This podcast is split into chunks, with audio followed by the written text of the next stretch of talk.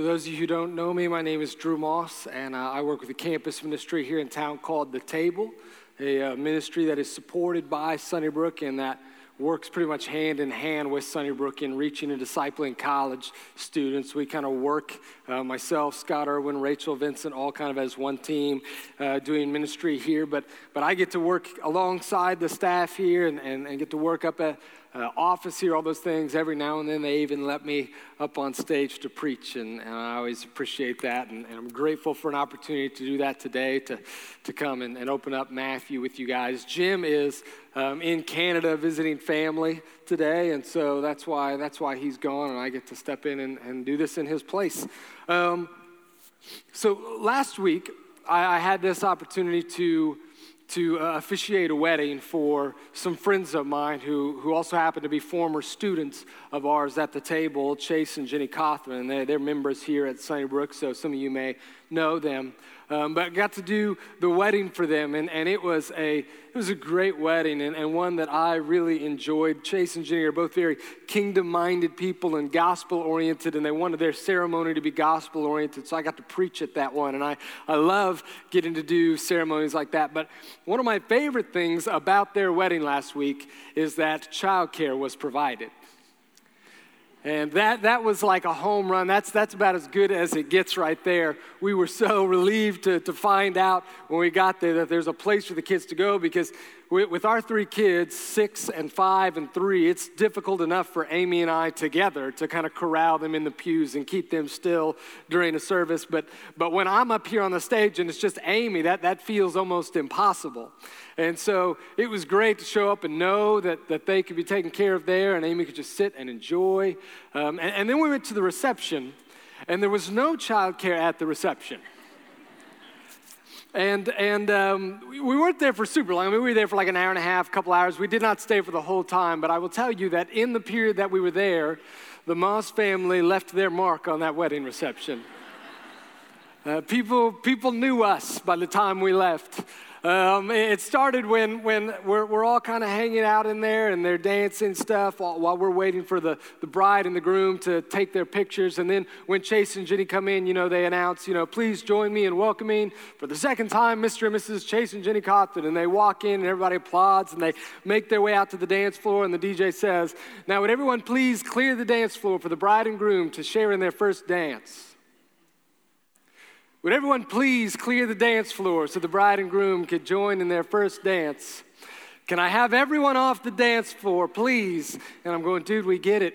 Everyone off the dance floor. But, but apparently we, we didn't all get it because when I looked up kind of over the shoulders of some people, I saw my three year old daughter, Hadley, soaking in the spotlight as the whole whole floor had cleared for her out on the, on the stage, ready to show off her dance moves. So I run out and I grab her and I, I get her off and we kind of usher to the side. And then later we're going through the meal line. It was, it was like buffet style and, and the food was amazing. We are walking through and at the end of it, there was kind of the little tea dispenser there. And it was one of those, you know, fancy ones that you twist to kind of get it to open and start to pour and then twist it off to make it stop. And Hudson figured out the first part of that.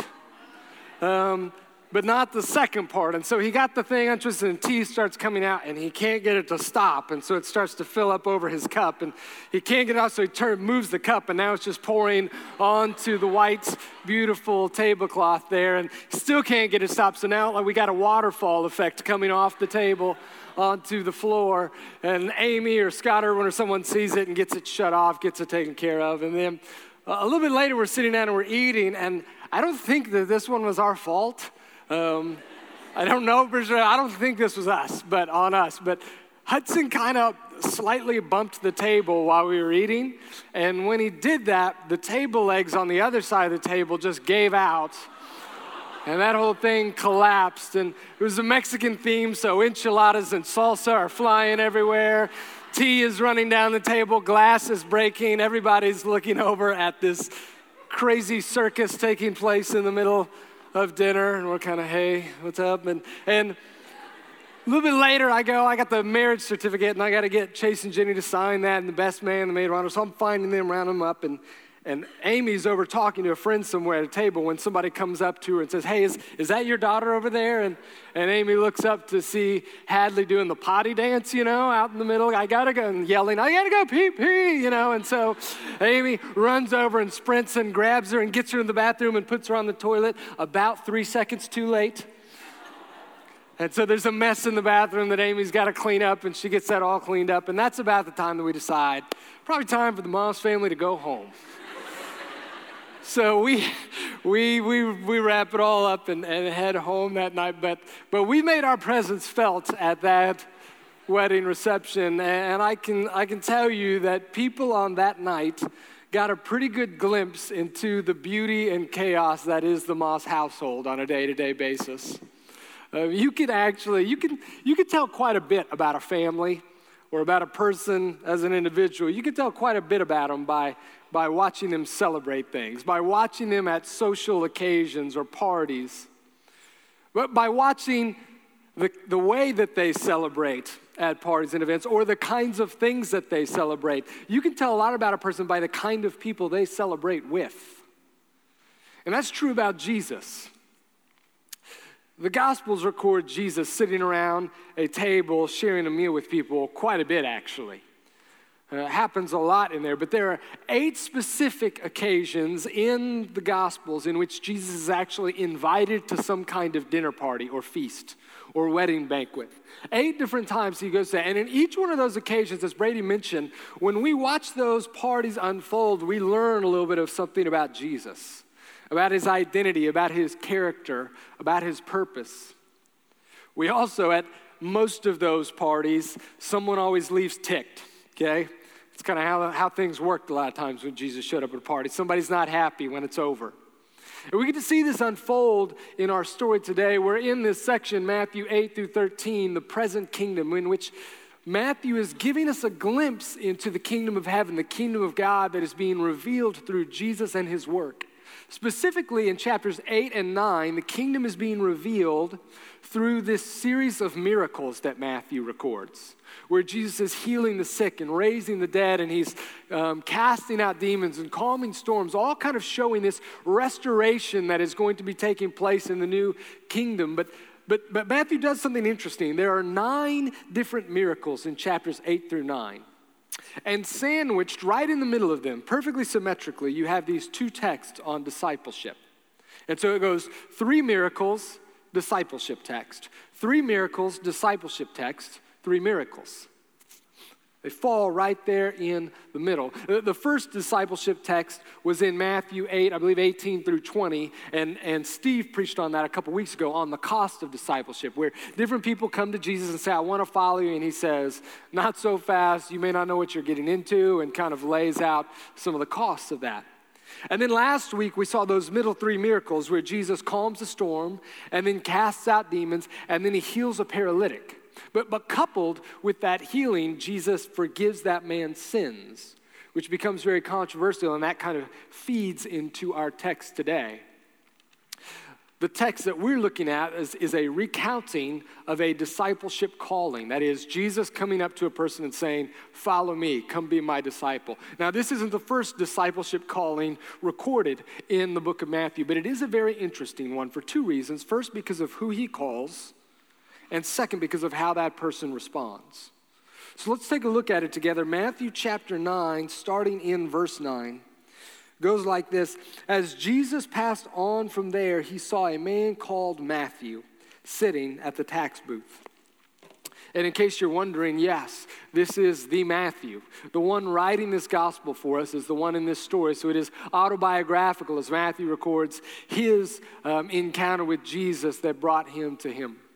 And so or Matthew's recording this, and he says Jesus comes along and sees Matthew at a tax collector's booth, which means he is a tax collector. And, and if you grew up in church at all, going to Sunday school, singing songs about Zacchaeus, you know pretty well that, that tax collectors were not real highly thought of back then. That people were not real fond of tax collectors. And more than likely, you were told it's because those tax collectors used to rip people off and cheat them.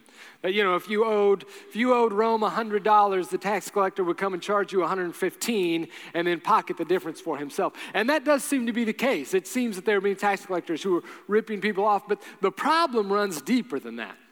Yes, it's true that tax collectors were greedy, and it's true that they were cheaters, but, but more than that, they were traitors. They were Jews who were taking advantage of their own people's oppression in order to get rich themselves. Jews who began to work for the pagan Gentile government, collecting taxes from the Jews, giving it to the government so that that government could continue to oppress their own people. Imagine for a second ISIS one day coming and conquering America, coming and taking control and they move in to occupy the city of Stillwater. As they do that, they behead or crucify anyone who tries to resist. And the anger and the sorrow and the frustration that builds up in you towards this cruel people ruling over you. And then imagine your neighbor down the street one day realizing that he could make a buck by switching sides, and he goes to work for them. And as everyone else in your neighborhood struggles to get along day by day, you see this neighbor's house getting bigger and nicer, fancier cars in the driveway all the time, all, all because he decided to turn on all his own people just to get rich. When you can picture that, you get a little bit of an idea of the way that the Jews felt about the tax collectors. And even more than that, because they were consistently dealing with Gentiles, they were considered unclean. Their money was unclean. So you don't want to be around them because that might make you ceremonially impure, unfit to go to the temple or to be in synagogue. Tax collectors were not allowed to attend synagogues. Their money was not wanted in the offerings. They were not allowed to testify in Jewish courts. They weren't trustworthy enough. They were consistently held up as the picture of someone who is the lowest of the low. Jesus himself, actually, on multiple occasions, when he wants to find a picture of someone who is like the worst kind of person, when he wants to represent that to the people of Israel, the, the, the phrase he uses a lot is tax collector. And that's why it would have been so shocking, so surprising to see what Jesus does next. It says he saw Matthew sitting at the tax booth, and he said to him, Follow me. Come be my disciple. Come be my student. Learn from me and carry on the work that I'm doing. And Matthew, he rose and followed him. Now, this would have been, like I said, shocking for Jesus to do this. As he makes his way to the tax booth, most people would probably assume that he would try to avoid it, but to go over there, they must assume he's going there to rebuke this wicked man. And instead, when Jesus opens his mouth, he says, I want you on my team. And there probably would have been a gasp that goes through the crowd when he says those things. But there probably would have been a second round of gasps when Matthew just stands up and does it, goes with him. Luke records it this way He rose up and left everything and followed him. Uh, make no mistake, tax collecting was, was not a popular career, but it was a lucrative one. And Matthew is leaving a lot on the table. Peter, James, and John, they're fishermen. And listen, if, if this thing with Jesus following him doesn't work out, you can always go back to fishing. Heck, you might even be able to fish a little bit on the side as you're doing the whole following Jesus thing. Doesn't work that way with tax collecting. You can't be a follower of Jesus and a tax collector at the same time, and more than likely, you can't ever go back. Matthew likely paid a pretty high price to get the right to collect taxes in this area, and you can be sure that there was probably a line of people waiting to get in and take that spot when he left. He's leaving everything he's got. He's leaving the only trade he's ever known. He gives it all up to go after this Jesus guy. So, this story leaves us with two really important questions. The first is why would Jesus call Matthew, this man, this worst of the worst, to come be with him? And second, why would Matthew respond like this? So quickly, so willing to give it all up to follow Jesus. We're given the answer through the description of a couple of different parties, a couple of different feasts that take place here. The first one is at Matthew's house. It goes like this in verse 10 and as Jesus reclined at table in the house, that is Matthew's house, behold, many tax collectors and sinners came and were reclining with Jesus and his disciples. And when the Pharisees saw this, they said to his disciples, Why does your teacher eat with tax collectors and sinners? So after Matthew is called by Jesus, he throws this big party with Jesus and his disciples, and he invites all of his friends over. The only problem is Matthew doesn't really have any friends except for well, tax collectors and other people of questionable character. Other people that, you know, no one else will hang out with except for, of course, tax collectors. And so all of these people gather around, and it's Matthew, and it's his friends, and it's Jesus, and it's probably a group of very uncomfortable disciples sitting in the middle of this party.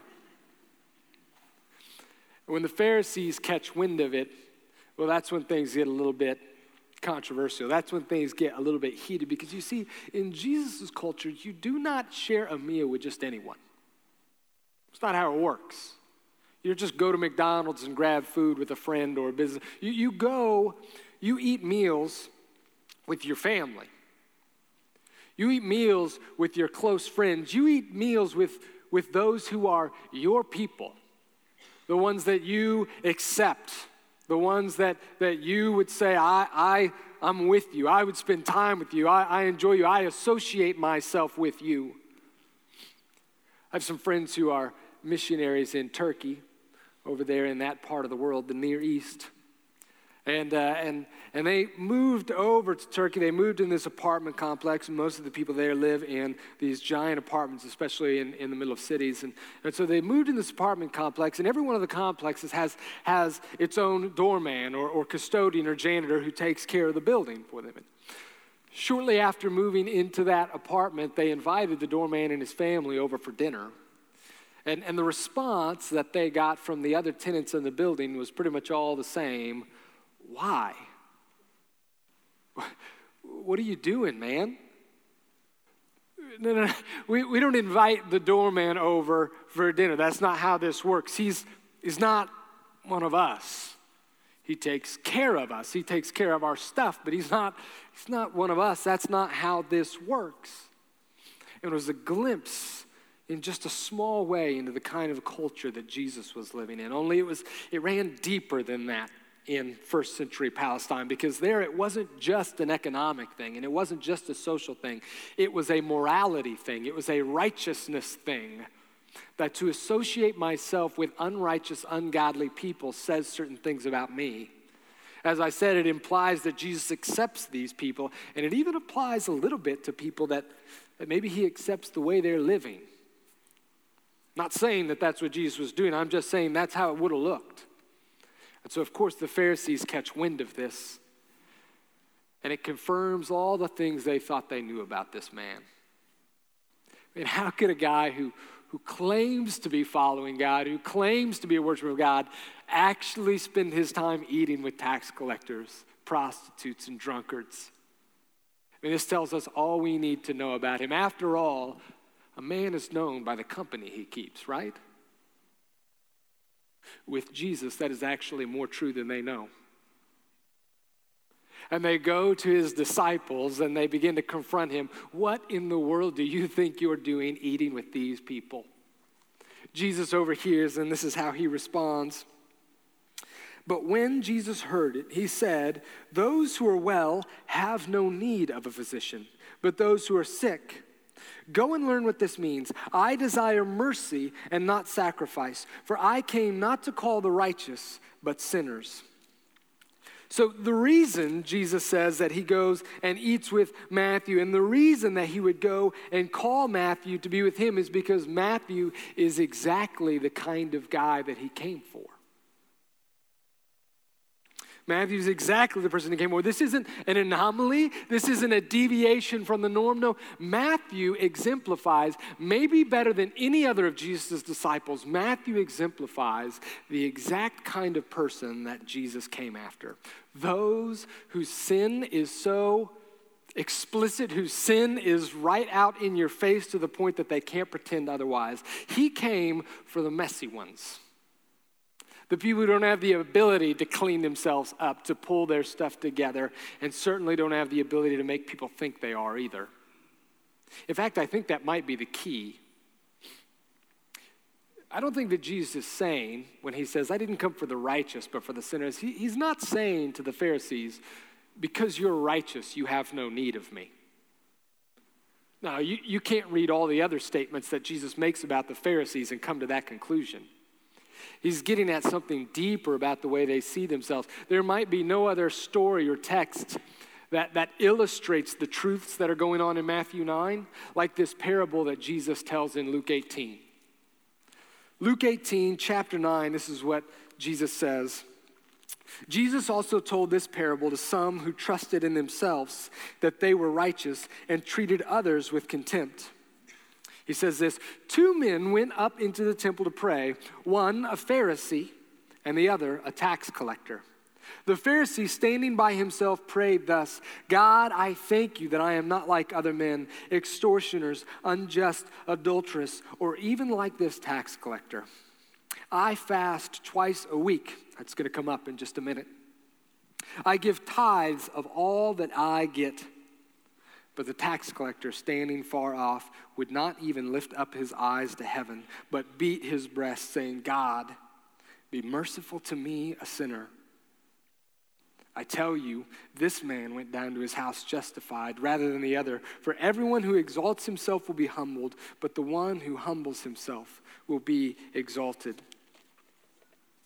Yes, it's true that Matthew is messed up.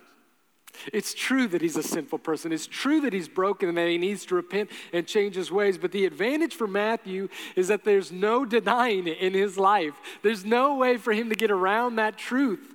The Pharisees, on the other hand, have the ability to clean themselves up on the outside in order to fool everyone around them and often fool themselves as well.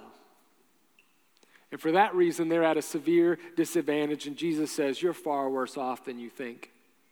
He says to them, Go and learn what this means. I desire mercy and not sacrifice. That's a quote from Hosea 6, Hosea 6 6. But the way he introduces it, go and learn what this means. That's actually a common expression that rabbis would say to their students when teaching them. Hey, go and learn this. So, what Jesus is doing is he's, this is basically a slap in the face. He's taking these experts in the law, these men who have devoted their lives to studying God's word, and Jesus is talking to them like they're his students. It's kind of the equivalent of talking to a PhD in mathematics and saying, hey, tell you what, go brush up on your multiplication tables, then come talk to me. This would have stung. And he quotes to them from Hosea 6 6, I desire mercy, not sacrifice. Hosea 6 is written to a people, the Israelites, who were pretty good at following all the ritual parts of their religion, offering sacrifices at the temple, bringing offerings, celebrating holy days and festivals, maybe even fasting and joining things like that. But those people were following this while neglecting the heart of what the law was all about. That is, the law was designed as an expression of the character and the heart of God love, mercy, justice, truth. And they were forgetting all these things. In fact, while they were offering sacrifices to God, they were also worshiping idols, engaged in all the things that went along with that. And they were forgetting the core of it because they were doing all the rituals. Jesus takes that same statement and he applies it to the Pharisees. He says, Oh, listen, I, I, know. I know that you've done everything you can to try and avoid being like that. You don't want to be the idolater. You don't want to be the one joining in pagan practices. And so you separate yourself from it as much as possible. But Jesus says, You're falling right back into the same pit as them. Watching all your rituals and all your traditions and forgetting the heart of God in the process when you would relegate these people, these sinners, too far beyond you to even spend time with. I desire mercy, God says, more than just your sacrifices. This is a bit of a side note, a bit of a tangent. One of the things that Jesus gets accused of most often in the Gospels is that he's always hanging out with sinners. He spends too much time with all those people of bad repute, of all those people with, with questionable character and morality. And something about that just doesn't look right. Something about that just doesn't smell right for Jesus to spend all that time with tax collectors and prostitutes. There's something not right about this man to be doing that. Can I confess to you that I don't know that anybody has ever made that accusation of me? That you know what Drew's problem is, is he spends too much time with messy people. He's always hanging out with, with sinners. He's always hanging out with those people who would never want to walk inside of a church building. People don't say that about me. And I don't hear that said about a lot of us, honestly, about the church at large very often. And I don't have this all worked out. I know, I know that this is messy, and I know that it's complicated, and you know that, that we need the church and we need to be together as a church, but, but I also know that that Jesus says he came for the sick, that Jesus said he came for the messed up, for those who seem beyond grace, who seem beyond the ability to reform or repent. Jesus came for those people, and, and we are the church. We are his hands and feet. We are his body, and, and it seems that we ought to be, to some degree, accused of the same kinds of things that Jesus was. It's another sermon for another day, but I want to just kind of put that out there and, and ask what the Spirit might be saying to you in your heart about that. This party that Jesus is attending at Matthew's house, it leads to a second controversy, but this one's not with the Pharisees. This is with some disciples of John the Baptist.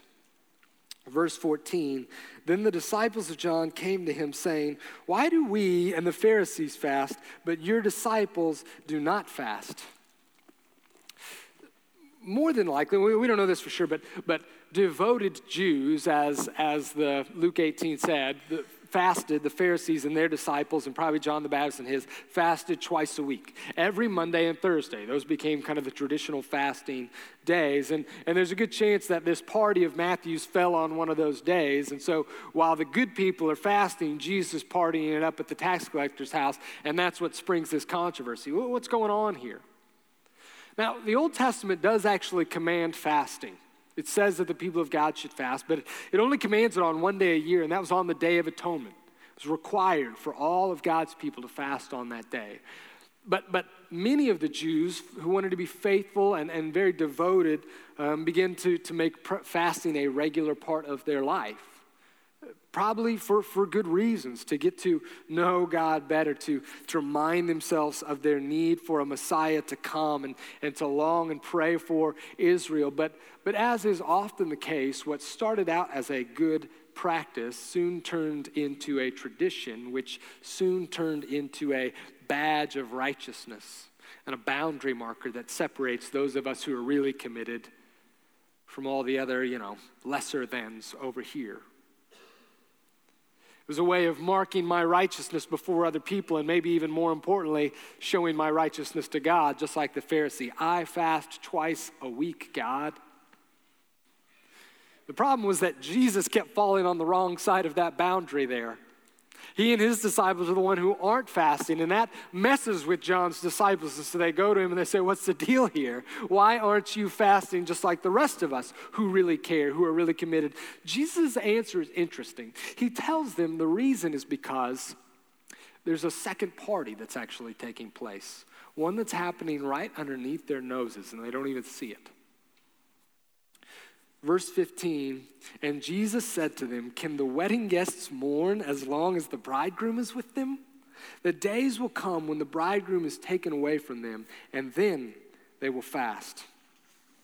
So he says the reason that his disciples aren't fasting is because they're too busy celebrating with the bridegroom. Unbeknownst to everyone all around Jesus, there was actually a wedding feast going on in the coming of the kingdom. There's a celebration underway, and time and time again, the kingdom is compared to a party. Kingdom is compared to a celebration or a banquet of some kind. And Jesus says that there's a incredible feast that is taking place right here in front of you in the work of Jesus himself. And most of them are missing it. And of course, at the, at the center of the wedding feast is the bridegroom, the point of it all. It's interesting that Jesus would use this word to describe himself because this is a word that the prophets would use to describe God and his relationship with the people of Israel. It was a way of saying, You belong to him. He is the bridegroom. You are the bride. Be faithful to your husband. Be faithful to your groom. You're his. And Jesus comes and takes that title for himself. I'm the bridegroom. The people of God are mine, belong to me now. And this is what gets very interesting. Jesus says, How can they mourn when all the promises that have been made to Israel for a thousand years are starting to be fulfilled right in front of your eyes? This is no time for mourning. This is no time for fasting. This is time for celebration. This is time for joy. The bridegroom is here. The point of the wedding feast sits right here in front of you. And then he gives these two really small, brief illustrations, these word pictures that I confess used to be some of the most confusing to me in the Gospels. Now they've become some of my favorite. He says here in verse 16 No one puts a piece of unshrunk cloth on an old garment for the patch tears away from the garment and a worse tear is made. In other words, when you have an old garment and it gets a hole in it, it's already been washed and shrunk. And so you don't want to take a new piece of cloth and patch it up with that because then when you wash it, that new piece of cloth will shrink and pull at the garment, creating a bigger tear than there was before. And then he says, Neither is new wine put into old wineskins. If it is, the skins burst, and the wine is spilled, and the skins are destroyed. But new wine is put into fresh wineskins, and so both are preserved. The idea is that uh, they often kept wine in these animal skins, these goat skins, and, and when, a, when a new wineskin was being used, it was pliable, it was stretchy, it was able to expand with the wine that was in it. But as it aged and, and, and grew older, it would re- it reach its maximum um, expanding point. It became kind of dry and brittle. And so, if you put new wine in there, as that new wine continued to ferment and the gas would expand in there, because the old wineskin couldn't expand anymore, it would just burst open. You'd lose all the wine. And as I said, these, these little illustrations used to be really confusing to me. Here, Jesus is talking about fasting, and all of a sudden, he gives them like sewing tips and uh, advice on beverage preservation or something like that.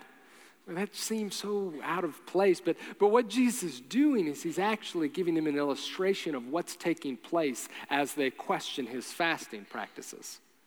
He says, You're trying to take your old traditions of fasting and, and trying to earn God's favor with the righteousness of your fasting and mourning over the, the pain of Israel and the sorrow of Israel and you're longing for a Messiah. You're trying to take all of those things and then you're trying to take the new of my kingdom, the new wine, the new patch, and mix those things together, and they just aren't going to work that way.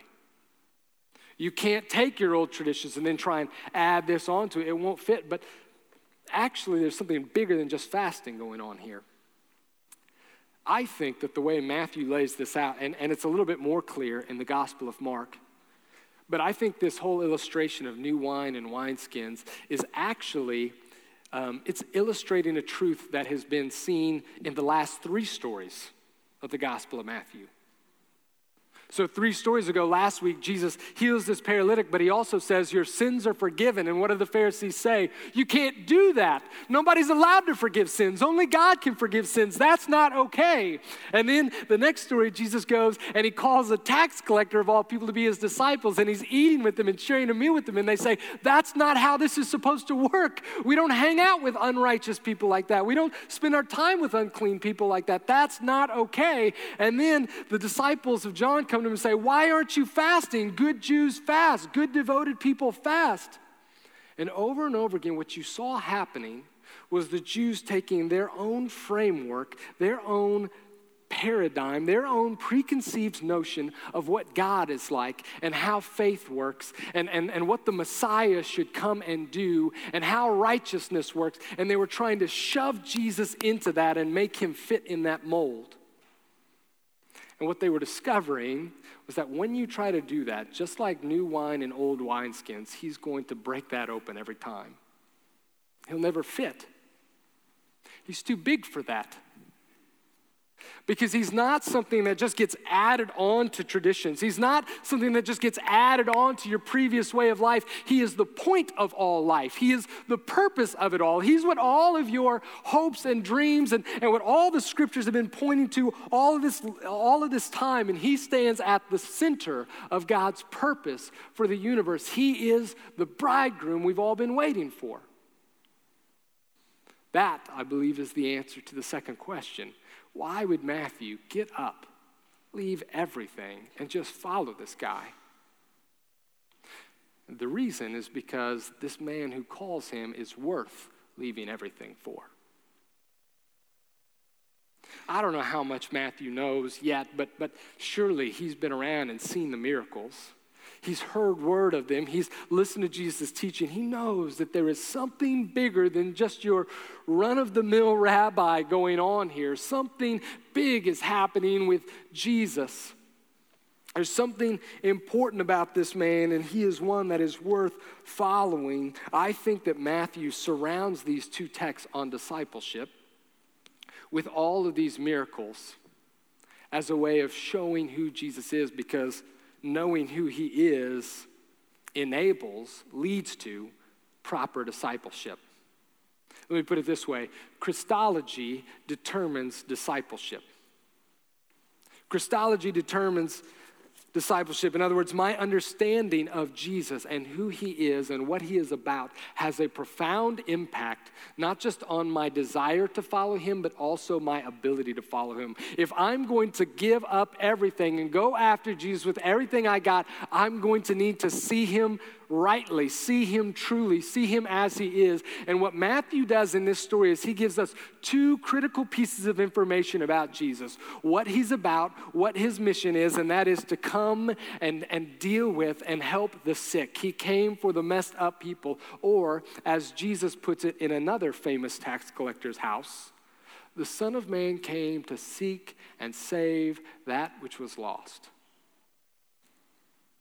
That's his mission. But Matthew also tells us who he is. Matthew tells us that he is the bridegroom. He is the one we've been waiting for all this time. And it is that kind of Christology, it is that understanding of Christ that leads to Matthew's discipleship. And I believe that Matthew or, organizes his chapters in this way because he wants his readers to see this. His readers need to be able to see Jesus this way in order to be disciples of him like this. I need to see Jesus in this way in order to be a disciple like this. Because the truth is, the truth is that I'm Matthew. I mean, I don't, I don't look it, I know. I had the benefit of growing up in a, in a really healthy family, a Christian home, a pastor's kid here in the middle of the Bible Belt. And, and so I clean up pretty well. And I have a way of looking like I have it all together. My sins, make no mistake, my sins are not as big or as bold as Matthew's. But the selfishness that ran deep down inside Matthew's heart, causing him to live the way that he did, that same selfishness runs deep down inside this heart. same desire to get ahead of the people around me, that same desire to be noticed, that same desire to put me at the center of everything, that's me. I'm Matthew. The Pharisees, whether they would ever want to admit it or not, are Matthew. You are Matthew. And so the same questions that apply to Matthew apply to you as well. First question why should Jesus ever call you to be his disciple? And the reason is not because you were a great candidate. It's not because you would make a really good addition to his team, to his kingdom. It's not because you've got your act together. It's not because you're cute or smart or moral or good or better than the other people around you. It's the opposite of all that. The reason Jesus calls you is because he came for people just like you broken, selfish, messed up people like you and I. The reason Jesus comes to call you is because you have no hope outside of him. That's why he came for you. And You are messy and you are messed up, but, but he comes to save you from all of that. And the second question why should you give up everything to follow him? it's not because he's going to fit neatly into your life. It's not because you're going to be able to take your own paradigm for how life ought to work and what God, God is allowed or not allowed to do in your life. It's not because you're going to be able to keep that and just kind of patch Jesus up on top of it, add him into what you've already got going. No, no, if you try to do that with Jesus, you're going to find him wrecking that like new wine and old wine skins. We don't go to Jesus because he keeps things simple and easy and just the way we expect and like it. We go to him because we recognize that Jesus is the point. That Jesus is the bridegroom that all creation has been longing for and groaning for since the day sin entered this world. We go to him because we recognize that he stands at the center of God's plan and purpose for all creation. We go to him because the wedding feast, my friends, is already underway. And one day, the sky is going to crack open, and the bridegroom is going to return for his bride. And when he does that, he's going to unite heaven and earth, and all the awful, wicked, sinful things that are taking place in this world are going to become untrue as he restores everything back to what it was supposed to be again. And when that happens, a feast, a celebration, a party like you've never seen is going to take place. And you're going to want to be at that one.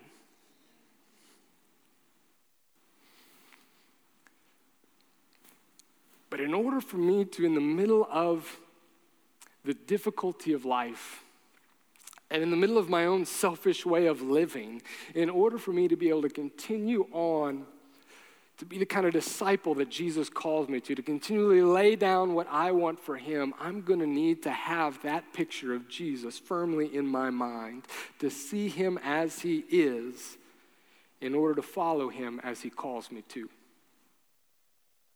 And that's my hope and prayer for us today through this text that our picture of Jesus would be big, that it would be accurate, that it would be real, and that it would lead us towards the same kind of steps that Matthew made 2,000 years ago, sitting next to the Sea of Galilee at a tax collector's booth.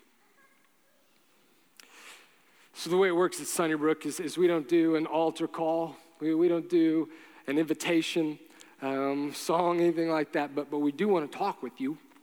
If, if, if as these words are being spoken, as, as, as you're listening to the Gospel of Matthew, if, if you resonate with that, if, if, if you think to yourself, I'm Matthew, whether, whether it's obvious to everyone around me or not, I'm that guy, Jesus came for you. And there will be men and women down front who would love to talk with you, who would love to pray with you, who would love to walk with you through some of the next steps that might be taking place, or just to pray about things that are going on in your own life. We love you guys and hope you have a great week. You're dismissed.